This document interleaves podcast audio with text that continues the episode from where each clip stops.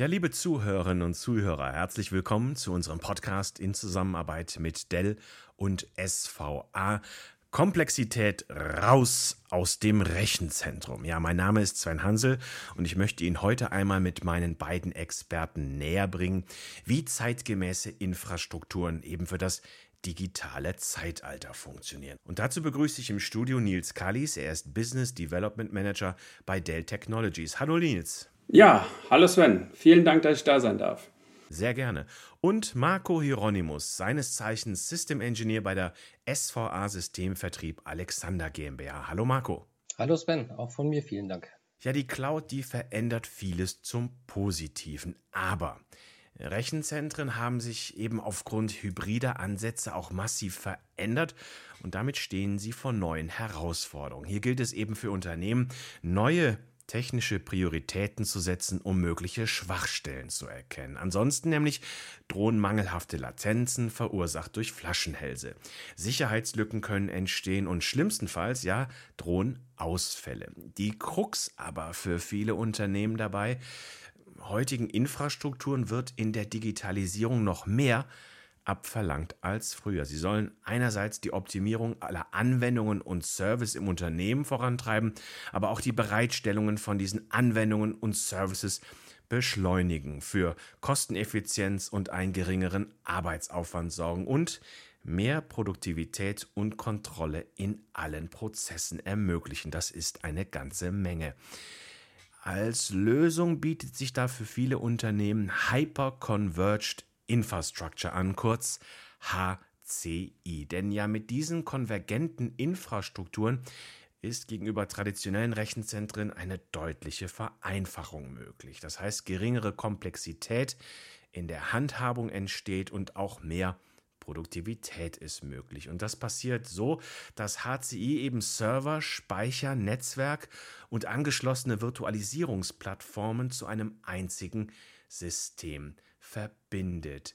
Nils, HCI ist ja nicht neu. Das tauchte das erste Mal so vor etwa fünf Jahren in der Fachpresse auf. Warum ist das gerade jetzt aus eurer Sicht? Warum ist gerade jetzt HCI so ein Thema? Ja, du hast recht. Ähm, das tauchte, obwohl das relativ alt ist, das Thema, also alte Technologie, kommen wir vielleicht gleich nochmal drauf zurück, äh, vor fünf Jahren auf. Warum tauchte das auf?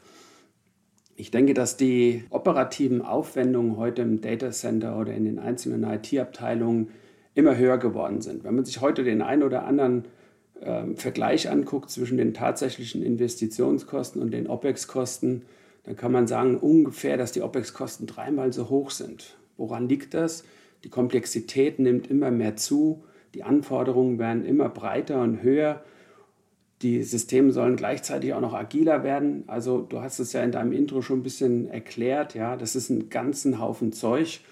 Und äh, die, ich sage jetzt mal, Data Center Betreiber stehen heute mehr vor dem Thema Keep the Lights on. Also ich muss es irgendwie am Laufen halten. Und von daher wird HCI im Moment sehr, sehr wichtig, um zum Beispiel die Komplexität rauszunehmen durch eine hohe Automatisierung. Und der zweite wichtige Teil ist natürlich das Thema Lifecycle Management. Das heißt, diese komplexe Umgebung, die nicht nur vereinfacht wird, das ist klar, aber sie muss ja auch gewartet werden und das im vollen Betrieb. Und ich glaube, deswegen kommt HCI in den letzten Jahren äh, stark in den Schwung. Marco, als Systemhaus, wie soll ich das sagen? Ihr seid immer nah am Kunden, immer auf der Straße sozusagen, im Unternehmen, im Rechenzentrum. Das heißt, ihr habt einen guten Einblick, was sich da tatsächlich tut bei den Unternehmen.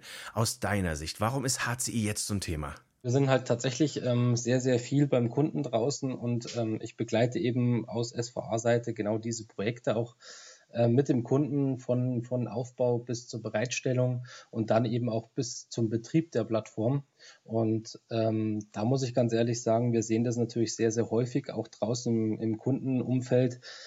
Die Anzahl der Administratoren und ähm, das Bekommen von Fachkräften in dem Bereich wird immer schwieriger. Und das ist genau der Punkt, wo eben dieses Thema Automatisierung einsteigt und ähm, tatsächlich den Kunden auch entlasten soll und auch die Fachkräfte entlasten sollen, dass sie auch mehr und näher an ihren Kunden, also an den Abteilungen ähm, letztendlich arbeiten. HCI Nils, die Techniker unter unseren Zuhörerinnen und Zuhörern, die werden das kennen, aber ich sag mal, Entscheider werden nicht immer wissen, um was es da konkret geht. Erklär doch mal, was passiert da und was ist das überhaupt? Was ist HCI eigentlich? Ja, du hattest gesagt, vor circa fünf Jahren hat es so ein bisschen mehr Awareness am Markt bekommen. Die Technologie selber ist schon viel älter.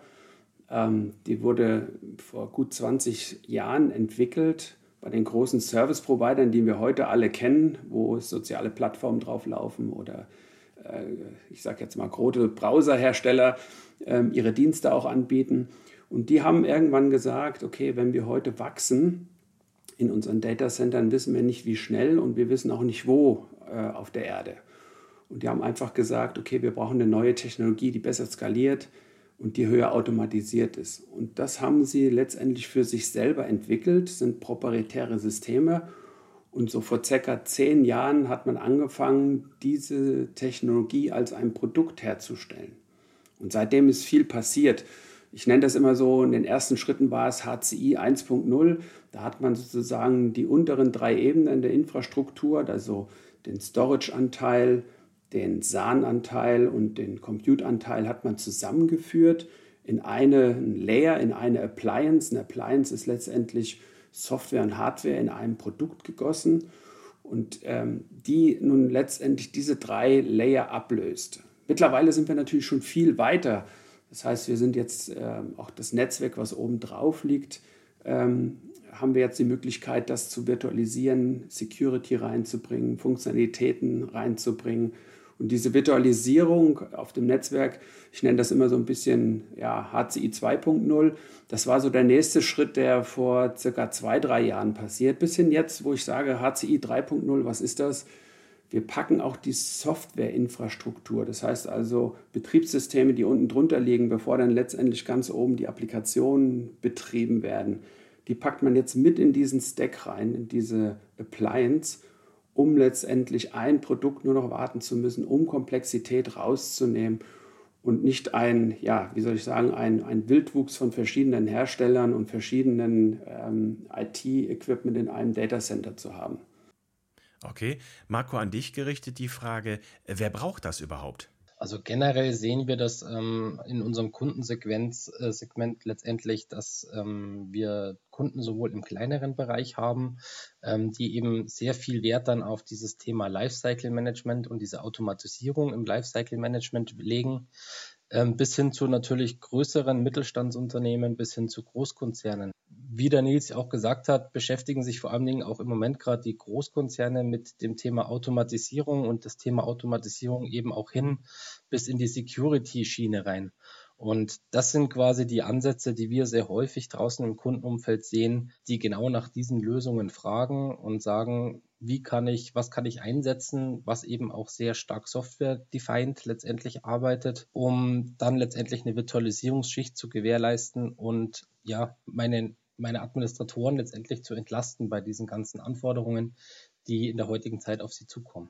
Nils, du hast auch schon davon erzählt, dass du Unternehmen kennst, wo auch solche Pakete, wo diese Kombinationen im Einsatz sind. Was fallen dir da für Szenarien ein? Da gibt es natürlich eine breite Anwendung von Szenarien. Was ich aber so, wenn ich äh, dem Marco da den einen oder anderen Punkt nochmal aufgreifen darf, immer äh, sehe, ist, dass der Mittelstand zum Beispiel im, als erstes, sagen wir mal, dieses Thema aufgegriffen haben. Also da, wo IT-Administratoren vielleicht, sagen wir mal, stark äh, überlastet waren. Also da, wo auch die Fachkräftemangel, den hatten wir, glaube ich, auch schon angesprochen, ein bisschen ähm, zu sehen war, da wurde eigentlich das erste Mal das umgesetzt. Mittlerweile ist es auch bei den großen Enterprise-Unternehmen angekommen. Ja?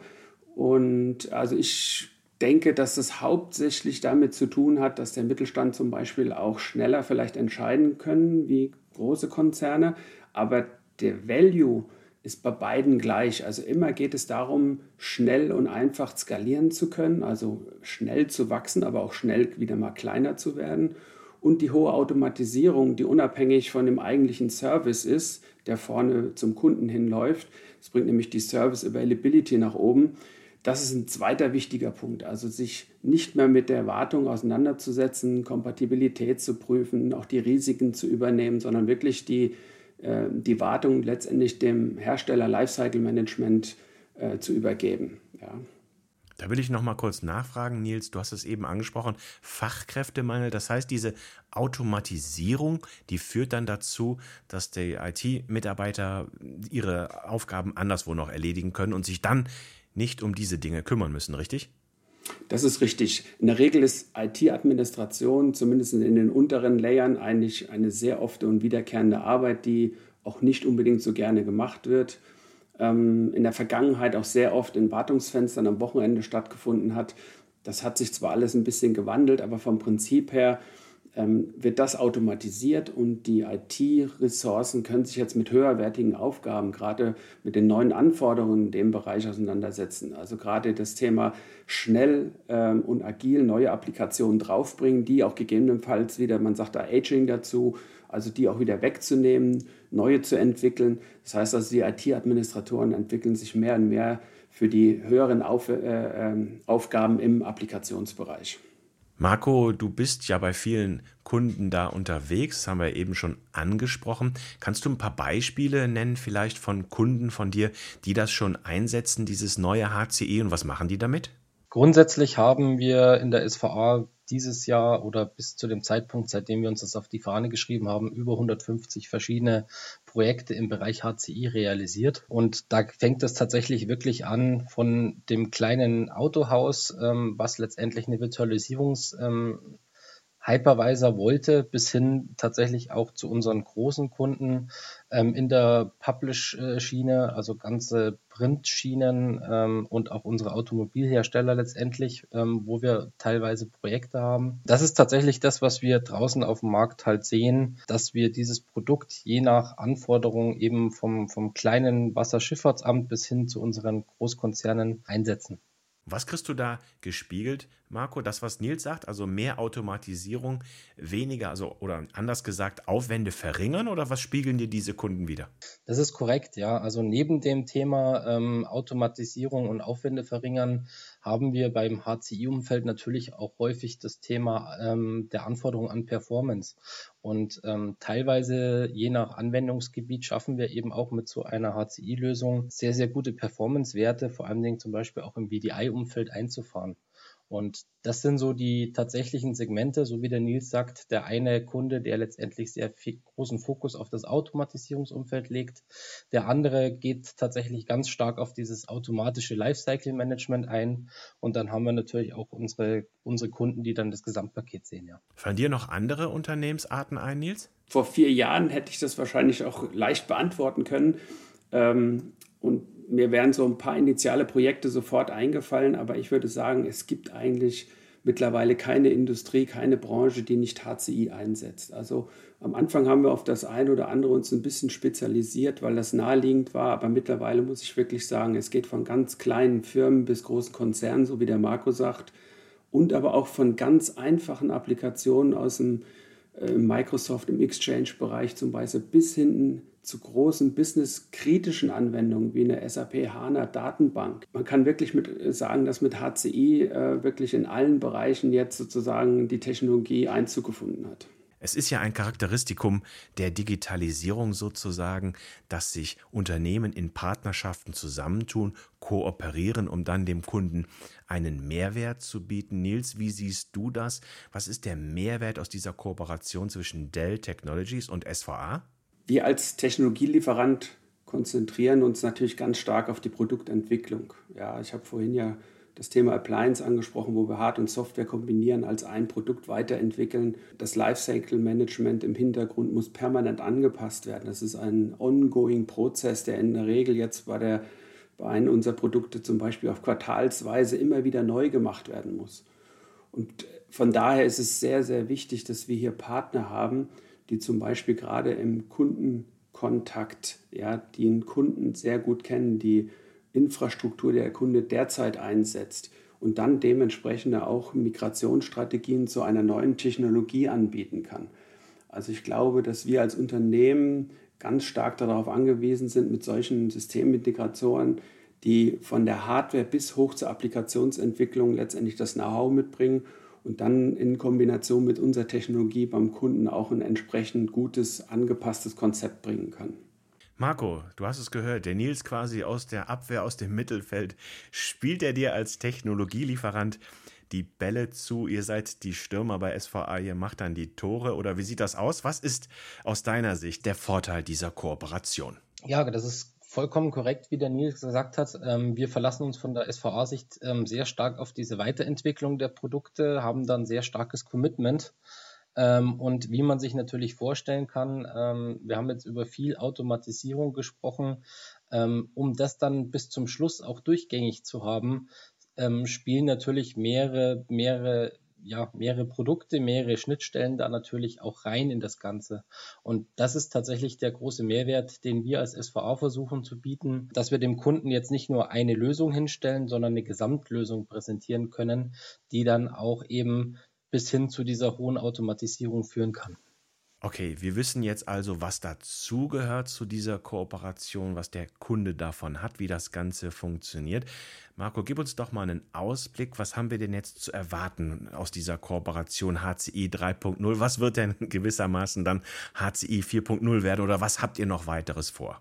In die Richtung HCI 4.0 geht eben dann ähm, das Gesamtbundle. Das heißt also, von diesen ganzen einzelnen Themen, die wir jetzt uns ähm, angeschaut haben, von denen wir gesprochen haben, geht der Weg in HCI 4.0 eben hin, dass wir eben auch dieses Thema Netzwerk oben mit draufpacken. Ähm, hier sind wir auch im Moment sehr stark mit der Dell am, am, am Arbeiten in die Richtung HCI, um eben auch eine entsprechende Dynamik und Automatisierung in die Netzwerklayer mit reinzubringen. Und ich denke, aus meiner Sicht ist ein großer Faktor bei HCI 4.0 eben diesen Stack, den wir bereits schon haben, mit der Automatisierung und ähm, der Digitalisierung von dem Storage-Stack, ähm, da letztendlich den Schritt weiter zu gehen und dann auch den Netzwerk-Stack dort irgendwo noch mit Software-Defined mit zu und also letztendlich mit zu inkludieren. Nils, aus deiner Sicht, was steht da auf der Agenda? Ja, also ich glaube, da stehen zwei, drei Punkte drauf. Die Technologie ist nicht zu Ende entwickelt. Ähm, da gibt es noch Potenzial nach oben. Du hattest gesagt 4.0, das würde ich jetzt mal aufgreifen. Ich denke, dass 4.0 mit Sicherheit so das Thema Cloud-Services im Allgemeinen sind und da die Zusammenführung verschiedener Cloud-Modelle. Ähm, da spricht man dann sehr stark von dem sogenannten Hybrid-Cloud-Modell.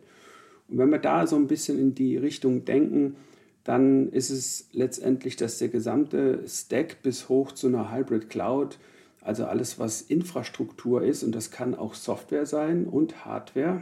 Und dass diese letztendlich wirklich mehr und mehr automatisiert wird, ist zwar so ein Wort, was wir häufig heute gebraucht haben, aber das ist mit Sicherheit ein Trend, der noch weiter nach oben geht. Passend dazu das Lifecycle Management, was im Hintergrund immer mitläuft, damit man sich nicht um die Komplexität in der Wartung kümmern muss. Das sind so die zwei Tendenzen, die ich sehe.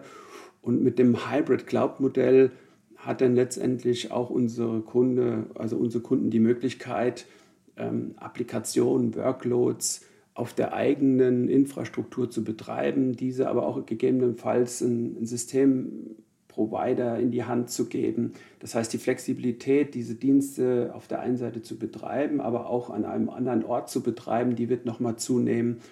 Und da, äh, man hört ja schon raus, die Komplexität nimmt zu und da müssen wir parallel mit der Technologie dafür sorgen, dass die Automatisierung und das Lifecycle Management nachgezogen wird. Also noch viel Potenzial nach oben. Das ist gut, dann sehen wir uns oder hören uns besser gesagt in einem Jahr nochmal wieder. Dann heißt es Komplexität raus aus dem Rechenzentrum in der nächsten Folge. Das geht dann hoch, liebe Zuhörerinnen und Zuhörer, wie ich gerade gelernt habe, bis hoch in die Hybrid Cloud. Und ich denke, das ist wichtiges Thema, was uns die nächsten Monate, ja Jahre begleiten wird, denn äh, Automatisierung, die beiden Fachleute haben es angesprochen, ist auch wichtig in diesen Tagen. Äh, War for Talents bei den IT-Fachkräften und grundsätzlich die Situation momentan und auch die nächsten Monate, die wird zeigen, dass da sicher viel geschehen muss, was das Thema Automatisierung angeht. Marco, Nils, euch herzlichen Dank, dass ihr im Studio wart, uns mal einen Einblick gegeben habt in HCI 3.0. Ihnen, liebe Zuhörerinnen und Zuhörer, herzlichen Dank für Ihr Interesse an unserer Sendung und bleiben Sie uns gewogen.